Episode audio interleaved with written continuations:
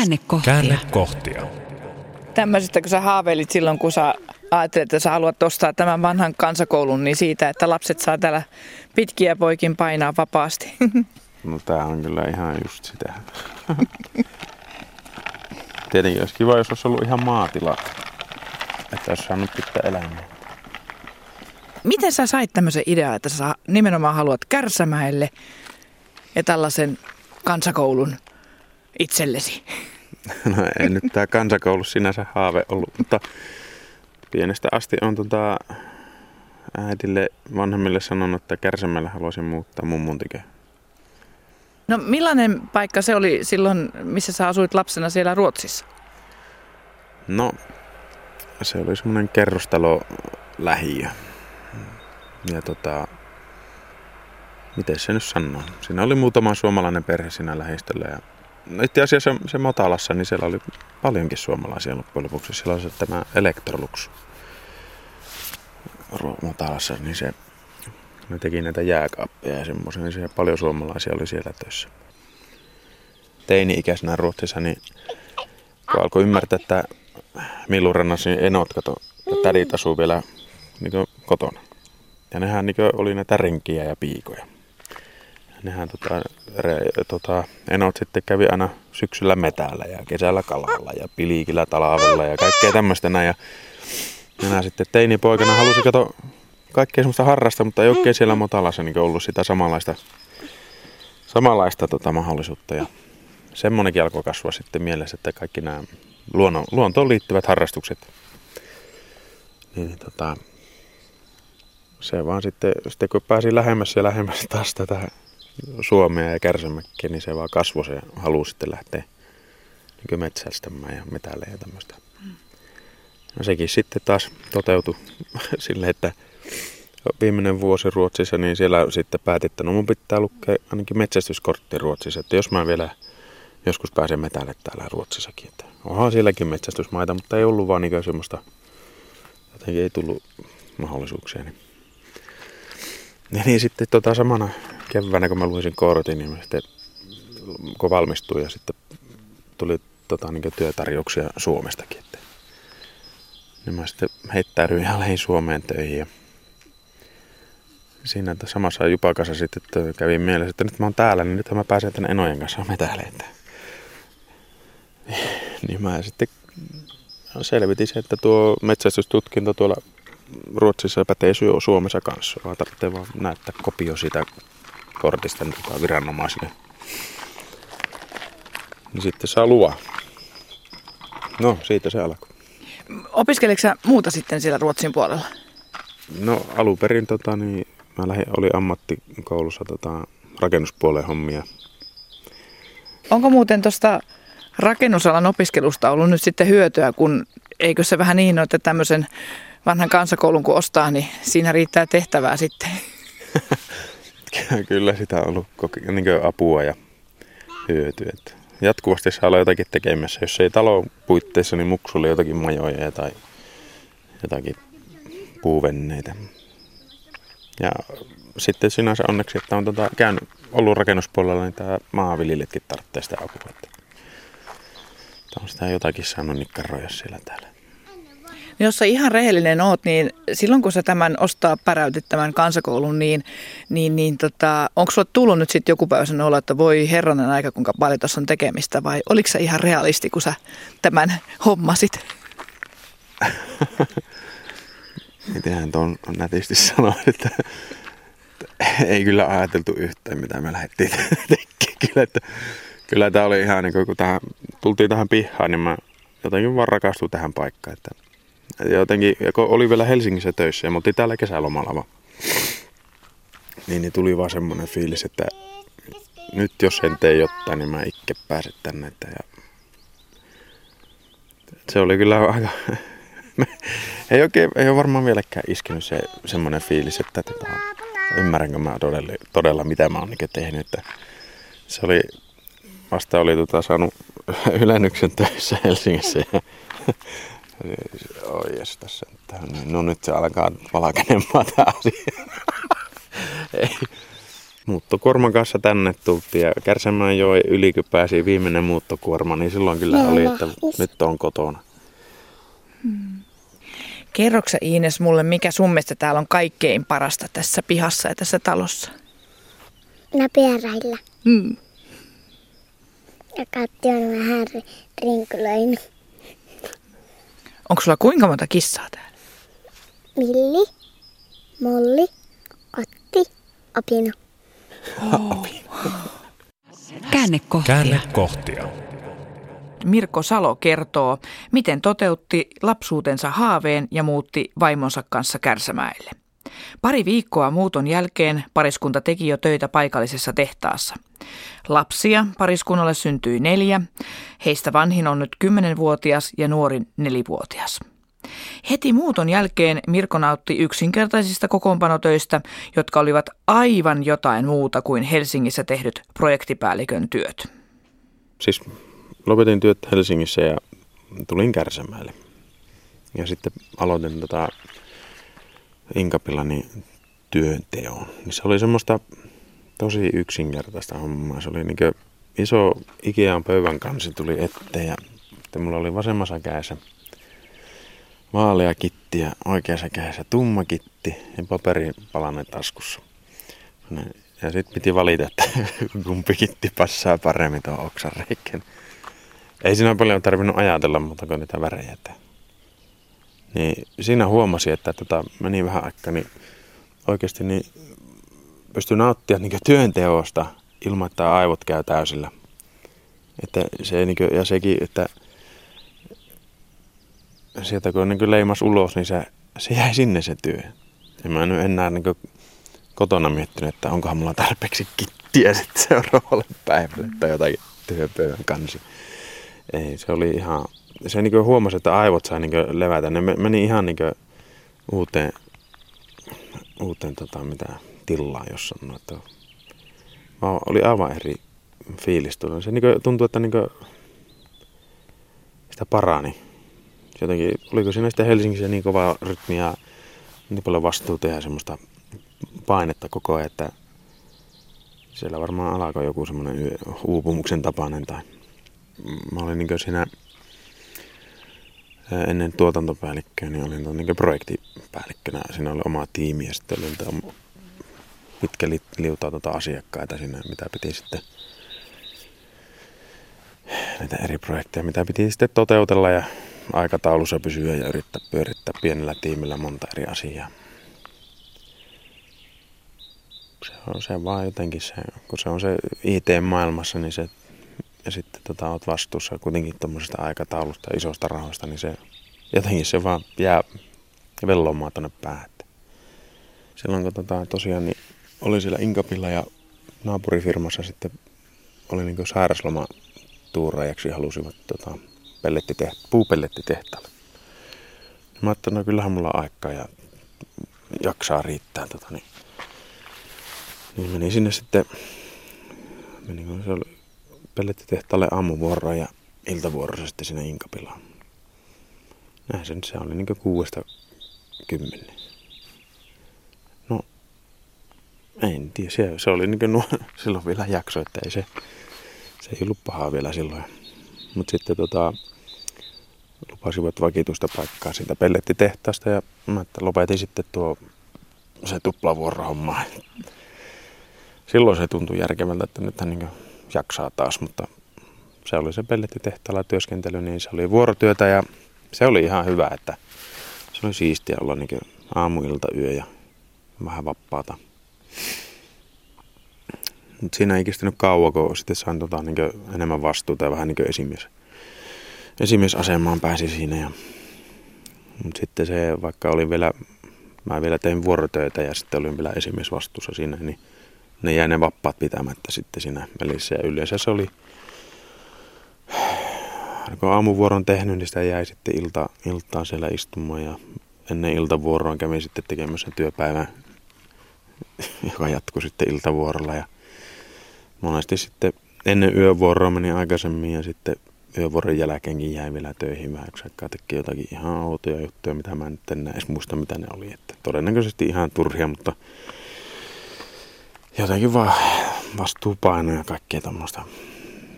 Vaan asioita, joita piti vaan jotenkin tehdä. En tiedä sitten. Ja sitten vielä kaikki saaraslomatuuraukset ja lomatuuraukset, jota ja todennäköisesti voisi melkein sanoa näin jälkeenpäin, että kokemuksen puutetta. Eli toisin sanoen sä lähdit sieltä Helsingistä rauhoittuaksesi ja saadaksesi semmoisen rauhallisemman elämän, mutta sitten sä menit siihen samaan lankaan kuin siellä Helsingissäkin, täällä Kärsämäellä ja rupesit tekemään liikaa töitä, ottamaan liikaa vastuuta. No kyllä. Se on varmaan joten kuten ahne tai sitten kunnianhimoinen. Mä en tiedä kumpi se niistä on. Sanotaan kunnianhimoinen, niin se kuulostaa niin pahalta. Missä kohtaa sä niin huomasit, että tuli seinä vastaan? No siinä kerkesi vierähtää jo useampi vuosi, että se oli pitää 5, 6, 7 vuotta pyöri siinä pellettitehtaalla, mutta siinä kerkesi tapahtui jo paljon muutakin siinä pellettimaailmassa, että tuo alkuperäinen omistaja möi tehtaansa Vapolle ja Vapon, Vapolla sitten oli näitä muitakin pellettitehtaita ja lähdin sitten kahden, oli niin omalla pellettitehtaalla päällikkönä ja sitten tota, tuossa Haapaveen tehtaallakin sitten jonkun aikaa pyörin siinä päällikkönä.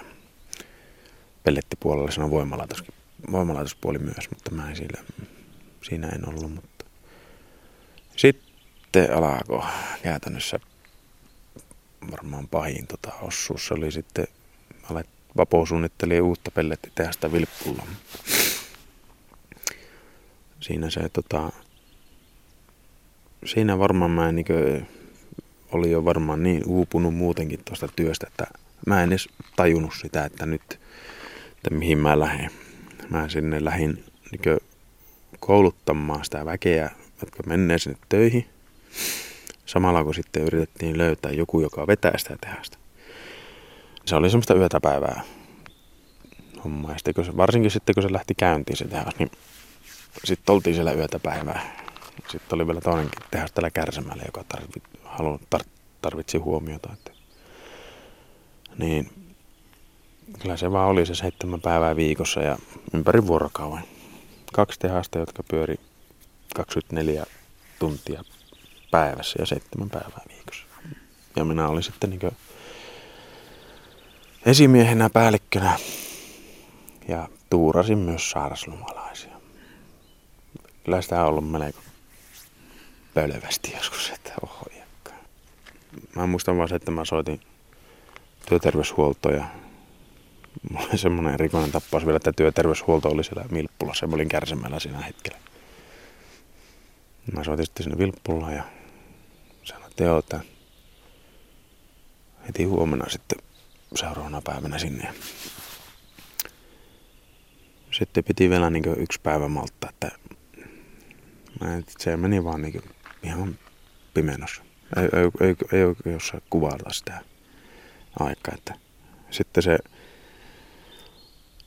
sitten se, se reissu täältä sinne Vilppullaan, se seuraava päivä, niin voi jestas. Kyllä siinä, mä oon aina sanonut, että en ole ajatellut semmoisia asioita, ja, mutta se mulla sanoo, että se 350 kilometriä, mitä se on se matka, niin kyllä siinä kerkisi aika paljon ajatuksia käydä päässä. Että monta rekka-autoa oli vastassa ja kaikkea tämmöistä näin hullua, että haluaisinkin sanoa, että jos vaan suinkin on älyä tai itsellään tai on ystävällä, ystävillä, työkavereilla, läheisillä niin auttaa sitä kaveria, niin jos huomaa, että on niin lopussa ja masentunut tai tälleen, että saisi apua. Edes jutella, taukoa. Se on, ei, minä en tajunnut sitä liian, liian, liian myöhään käytännössä. Mm. Mulla oli se onni, että ei niinkö käynyt pahemmin. Mm. Ei mennyt kropparikki, ei mennyt, ei tullut semmoista viimeistä, viimeistä tekoa eikä mulla jotenkin onnistuu se, jotenkin voitti jotenkin järki tuolla alintajunnassa, että ja se kannattaa jutella ammattilaisten kanssa. Vaikka minäkin olin ihan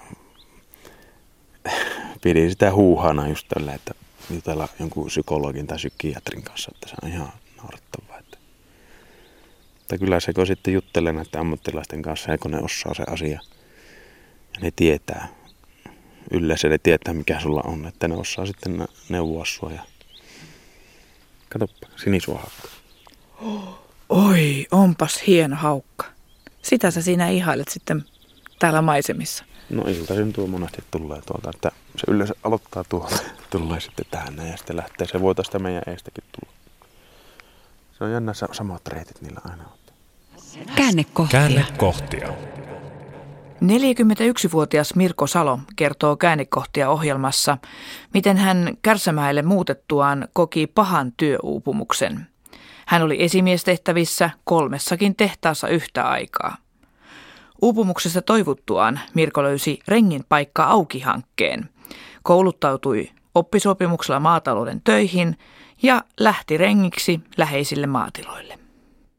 Kesällä mä sitten vasta kekkasin, että kun naapuri kysyi, että viittisikö lähteä kaveriksi aitatoloppia vaikka laittaa. Niin mä sitten, että hetki, mä oon täällä maassa.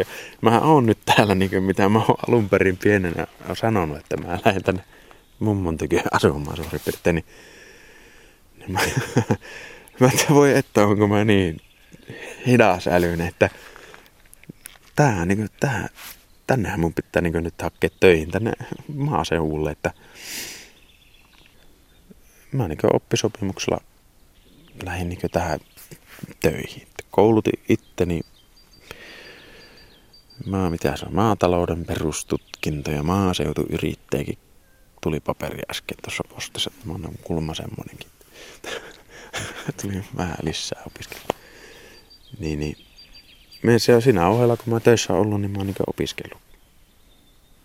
Ja siinä meni se reilu kaksi vuotta. No miten sä tätä työtä nyt sitten, tätä rengin työtä, niin miten sä sitä kuvailisit?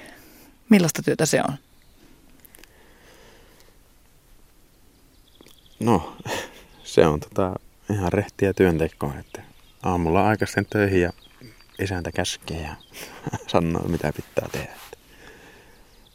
Tota, viimeistään illaksi kotiin. Joskus on silleen, että on lyhyempiä päiviä, niin sitten saa olla kotona muksien kanssa ja hakkeen aikaisemmin hoidosta. Ja joskus ei tarvitsekaan mennä töihin, että muuttuu aikataulut. Niin tänne on joustavaa.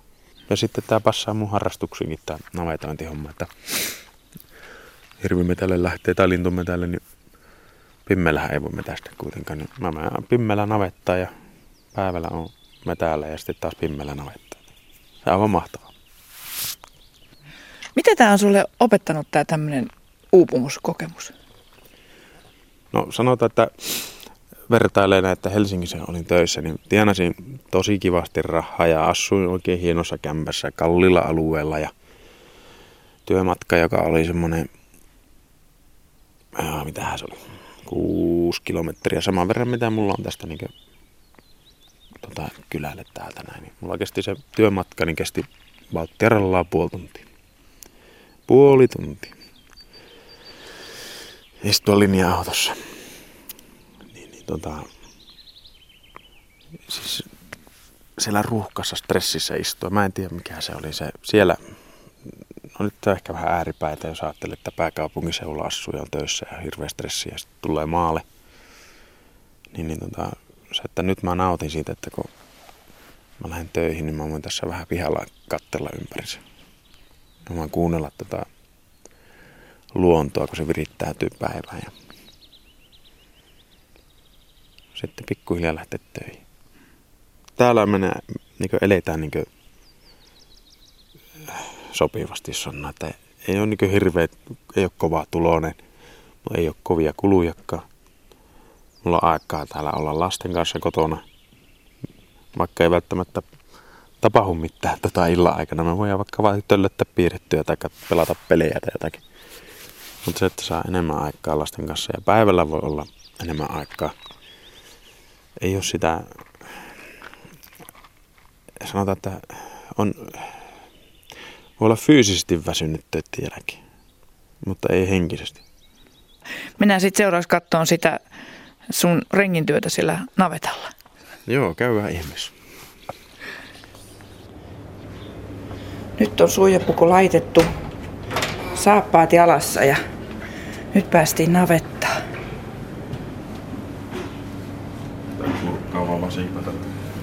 Ui, vasikoita kurkkaamaan. Eli mä jää johdoista kiinni. Oi, kun täällä on ihan pieni. Koska nämä on syntynyt? Tuossa on eilen, eilen on tuo syntynyt tämä tässä tää lähin muistaakseni. Eikö tuo tuolla nurkassa, siellä ei ole korvamerkkiä vielä kerran laittaa.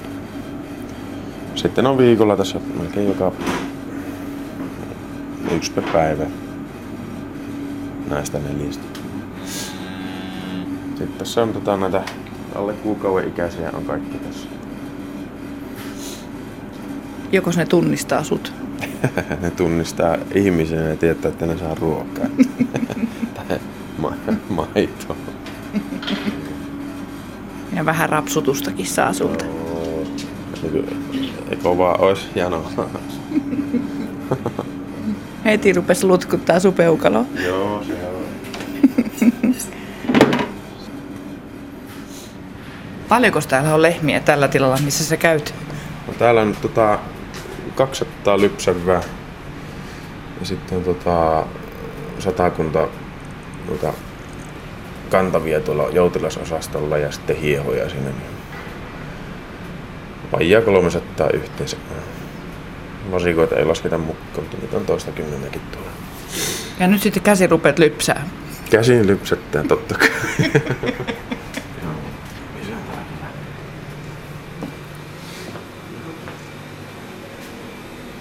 Nyt me noustaan portaita. Mihin me nyt mennään? Käydään tässä katsomassa yleistilanne navetalla.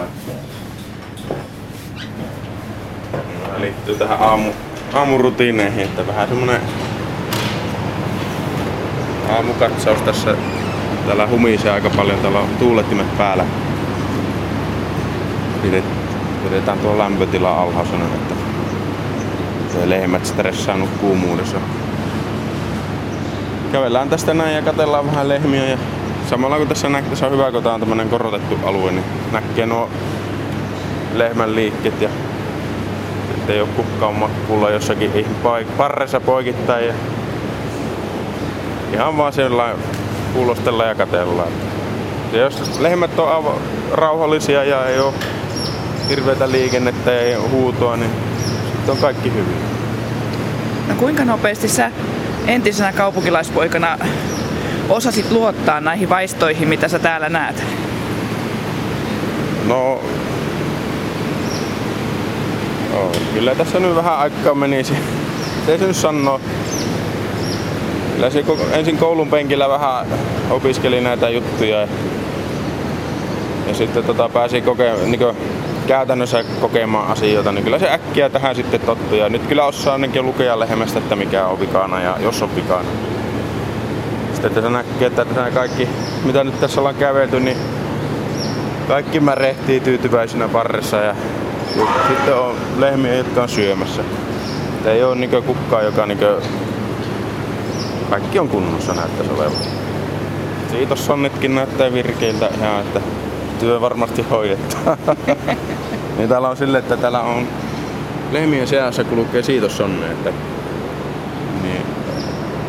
yleensä sitten tämän kierroksen jälkeen, kun mä tässä on tehnyt, mä lähden sitten niitä tarvittavia lehmiä ajamaan sitten robotteille tonne koko matilaan, niin sinne mä en suo vie tonne noin. Siellä on nuo sonnit, että